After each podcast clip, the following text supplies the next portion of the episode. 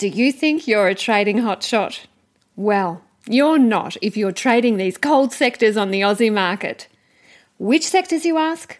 Download my free Hot or Not special report from tradinggame.com.au forward slash hot or not to find out. That website again, tradinggame.com.au slash hot or not. Now on with the show.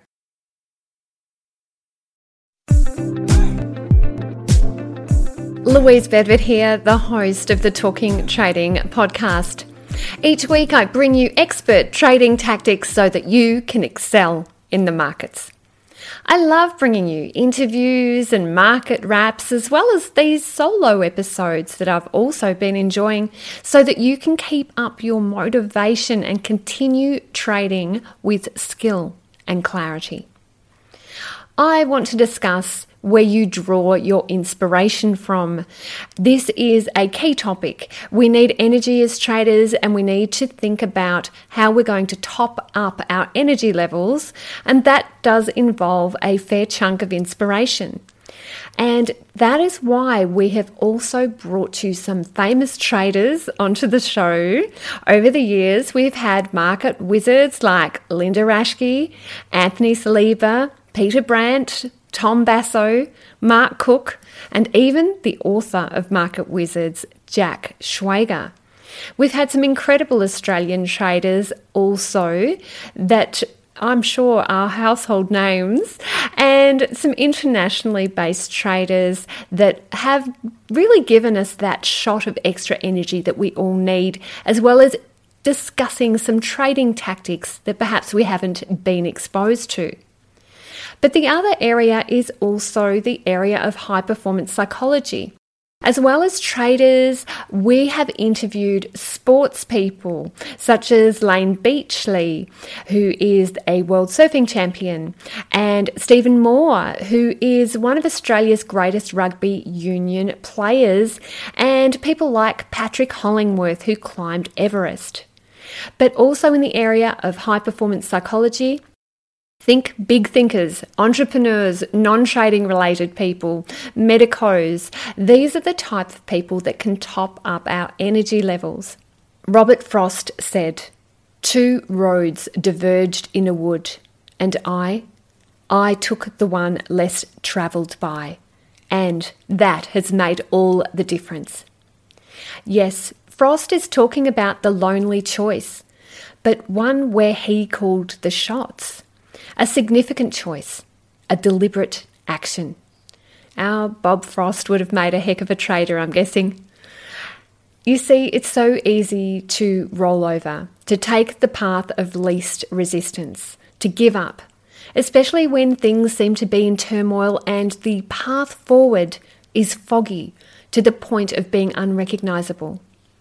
And a person would give up, they'd sink into their couch, fire up Netflix, and pour themselves another glass of wine. But not you. You're a fighter. You have a vision for the future and you know the importance of inspiration. I'm here to ask you to give yourself time to grow. We really need to discuss about how to keep our fuel tanks charged up. There are so many different ways that we can do this, but I want to give you a couple of examples today. You might have heard about the swimmer, Michael Phelps, but I bet you haven't heard about one of his mindset methods. He used this to win 23 world records. Bill Bowerman was Michael Phelps' coach. He spotted Michael's incredible potential when Michael was only in grade 5. But Michael's physical training could only take him so far. Bob told Michael, It takes what it takes.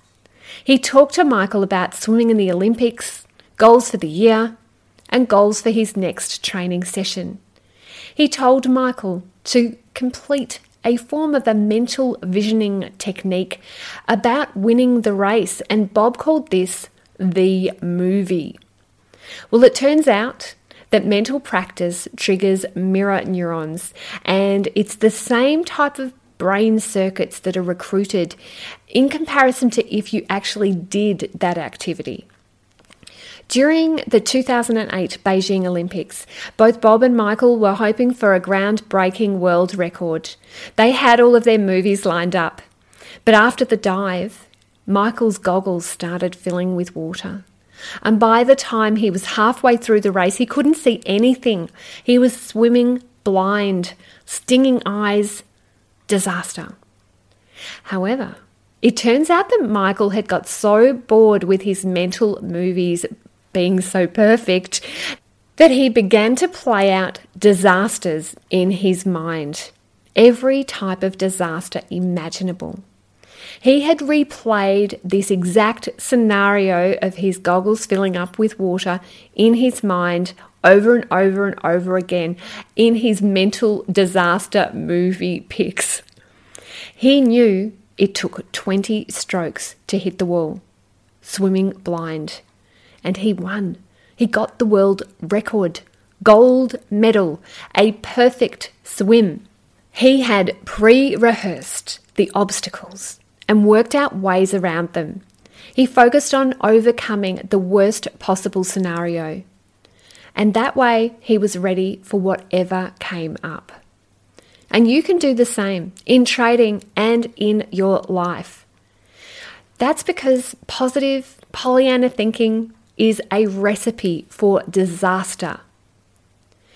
Interestingly, the more positively university graduates fantasized about success, two years later, the fewer job applications they sent out and the fewer jobs they were offered and the less they earned.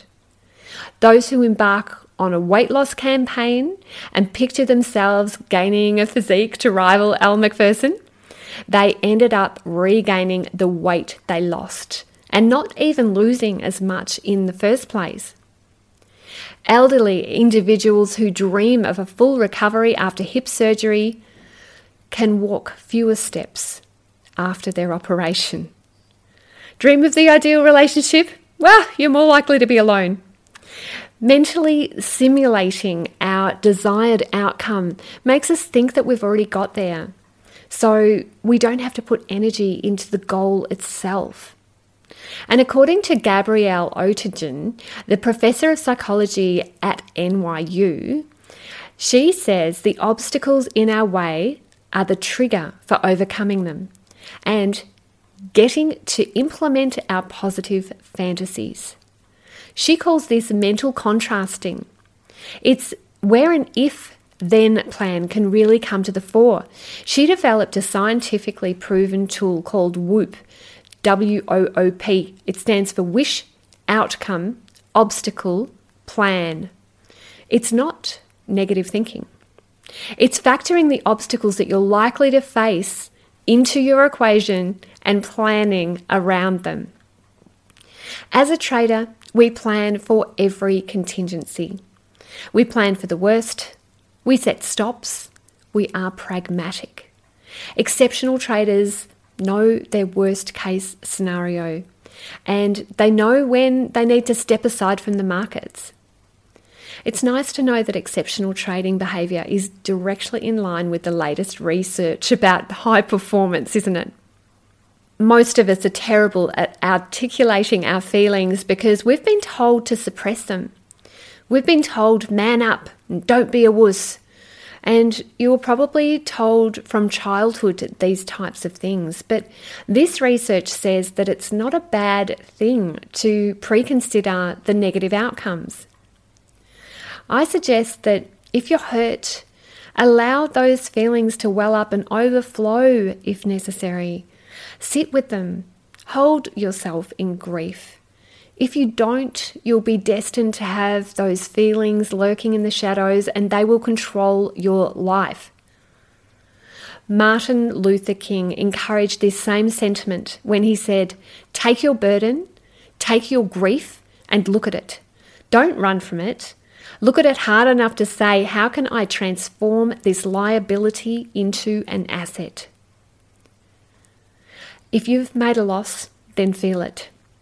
If you stuffed up and bought the wrong number of shares, then allow that shame to wash over you because I guarantee If you push down those feelings and don't grasp the lesson, you'll be destined to repeat that same behavior, but in a more dramatic way. It'll be bigger and a more damaging mistake. Your subconscious will vie for your attention and then smack you across the head unless you allow yourself to feel. And I know that it's likely that the last year or so has treated your plans as if it was one big Jenga game. But you still have control over the things you can control. You have a purpose. Right now, it might be shimmering and just out of reach, but it is still glittering and sparkling just ahead of you. Sometimes you just need to rely on inspiration to remind you of that purpose. And when you're going through hell, just keep going. Now is not the time to curl up and suck your thumb. It's the time to watch and observe and to keep moving. You see, it's better to make a decision than no decision at all, even if that decision is tiny. The roads are full of squashed, indecisive flat possums. As roadkill, they hesitated and they paid the price. It's times like that that you find out who you really are. You can't just polyfill over the cracks in your character and think that it'll all be fine. It's time to stand naked in front of the mirror and vulnerable. And that's where your true nature is revealed. To create a business like profit, you cannot treat trading like a hobby. You have to treat it as seriously as if you're an athlete about to compete in the Olympics. If your goal to trade well is right down the bottom of your priority list, I can tell you with absolute certainty that you will never derive a significant income from the markets. The best investment that you can ever make is in yourself. If you look at successful people from all walks of life, you'll see this philosophy acts as their common denominator. Trading follows this principle to the letter. Athletes put huge amounts of effort into managing their personal energy levels. And that's why we can learn so much from the fields of sports psychology and apply it to our own lives. Jim Loehr has been studying athletes' behaviour for over 30 years. In a particularly revealing study about tennis players, he noticed that it wasn't the most skillful athlete that won the match. It was the 16 to 20 seconds between points. Winning tennis professionals did something completely different in their time during those times between points. They visualized success, they relaxed and refocused, they controlled their breathing and their posture. And as a result, their heart rates dropped by up to 20 beats per minute. They recovered their energy, and this edge consistently led to winning behaviour on the court. Loehr concluded that a player's uptime was only as good as his downtime. Okay, just one more study that I'll quote. Years ago, during my university days, I was told of a study of Harvard business graduates. The study was designed to establish what are the common factors that led graduates to ultimately succeed financially. Interestingly, 20 or so years after their degrees, 5% of the graduates were earning 95% of the total money earned by all graduates. And it was that 5% who had written down their goals and dreams when they first graduated. The maintenance of a carefully written life plan somehow helped these graduates attain their goals, and some even carried their personal mission statement with them in their wallets. So, yes, we are going to borrow a lot from other psychological fields in our pursuit of high performance in the markets. It's a great way to influence your own trading inspiration and to borrow some of their techniques. You see, to effectively learn a new skill, it's great to, if you can find somebody to emulate, a mentor.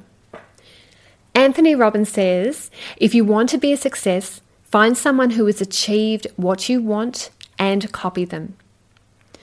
Trading can be confusing. Even when you think you've mastered the necessary skills, Trading can be confusing.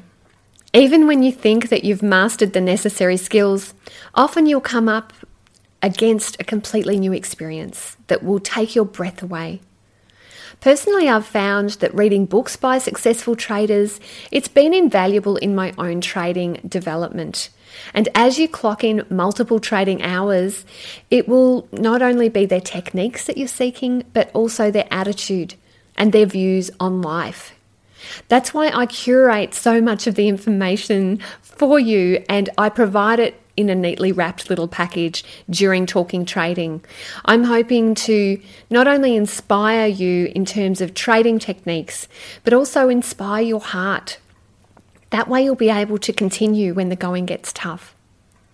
So, let's have a look at how to spot a guru because even though I want you to be inspired by some of these amazing people that I can introduce you to, I also want to make sure that you're not going down a path where somebody's talking a big game. They call it big hat, no cattle in Texas. Here is a list of indications that your share market trainer might have their heart in the wrong place. Be wary if they tell you you'll make returns of greater than 70% a year. Here's a quick reality check. Ed Seykota is one of the greatest traders in the world, and he has been making returns of 60% a year. No, I didn't just make a mistake. I said 60% a year. Unrealistic benchmarks might sell a seminar, but they will set you up for catastrophic losses. I mean, what makes you think that you can outperform Ed year after year? Be careful if they say well, I've been trading for the last three years. Hmm. That makes me laugh, having started trading in 1990. The worst traders can make astounding profits if the market conditions are right. Find somebody who has gone through a few share market crises and who knows how to make money out of a downtrend. Three years is the blink of an eye in the context of the share market. Beware if a guru tells you I make profits 80% of the time. Look, apart from the fact that this is a ridiculous yardstick, most good traders will only talk about their losses and the lessons they learned in comparison to their profits. And it's not just a case of admirable humility, it's because the share market has a way of punishing those with inflated egos. Any statements or testimonials that are jam packed with impressive figures about profit should be broadly avoided. In Australia, the industry watchdog is the ASIC, ASIC, Australian Securities and Investment Commission. ASIC tends to crack down on those types of schemes. However, in many cases, it's too late to save the innocent and the gullible people who've already paid thousands of dollars in pursuit of a pipe dream. If you're in the buying zone for a seminar on the share market, check out the credentials of the presenter and the organisers very carefully and don't get sucked in by over the top claims. Also, be very wary if you hear that there is a no risk trading strategy. The search for the no risk trade has really achieved holy grail status in the share market.